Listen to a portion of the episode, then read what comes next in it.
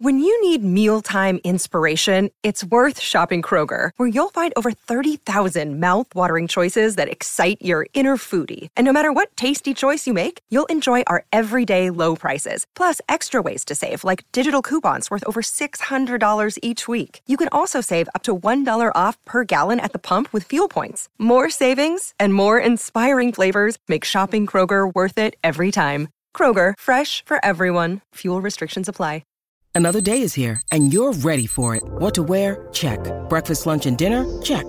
Planning for what's next and how to save for it? That's where Bank of America can help.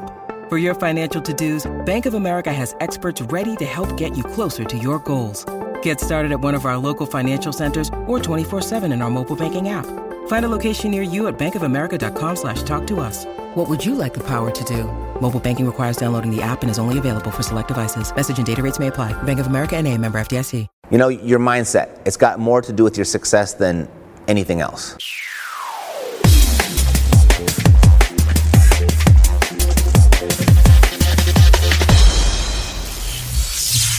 It's time for Financial Freedom Friday with Matt Theriault. I mean, there are plenty of real estate investors who are very smart and they're well versed in a variety of investment strategies and, and in a variety of asset classes. They, they've got numerous strategic relationships. They've got this gift for gab, and, and their results are average, sometimes eh, marginal.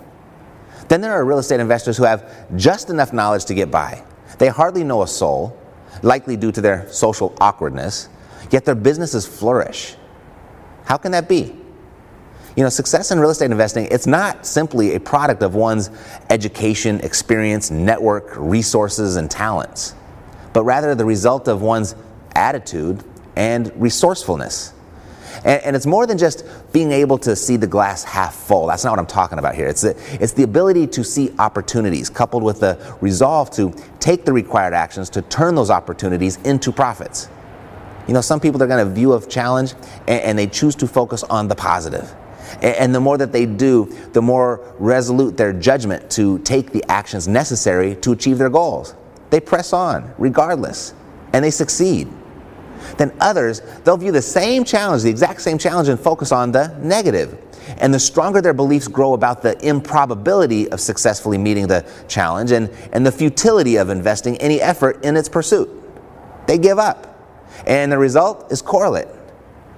Your success is nothing more or less than what you envision it to be. So if success is eluding you, perhaps it's time for you for a, for a shift in focus from how you can't succeed to how you can. It's the epic way. This podcast is a part of the C Suite Radio Network. For more top business podcasts, visit c-suiteradio.com.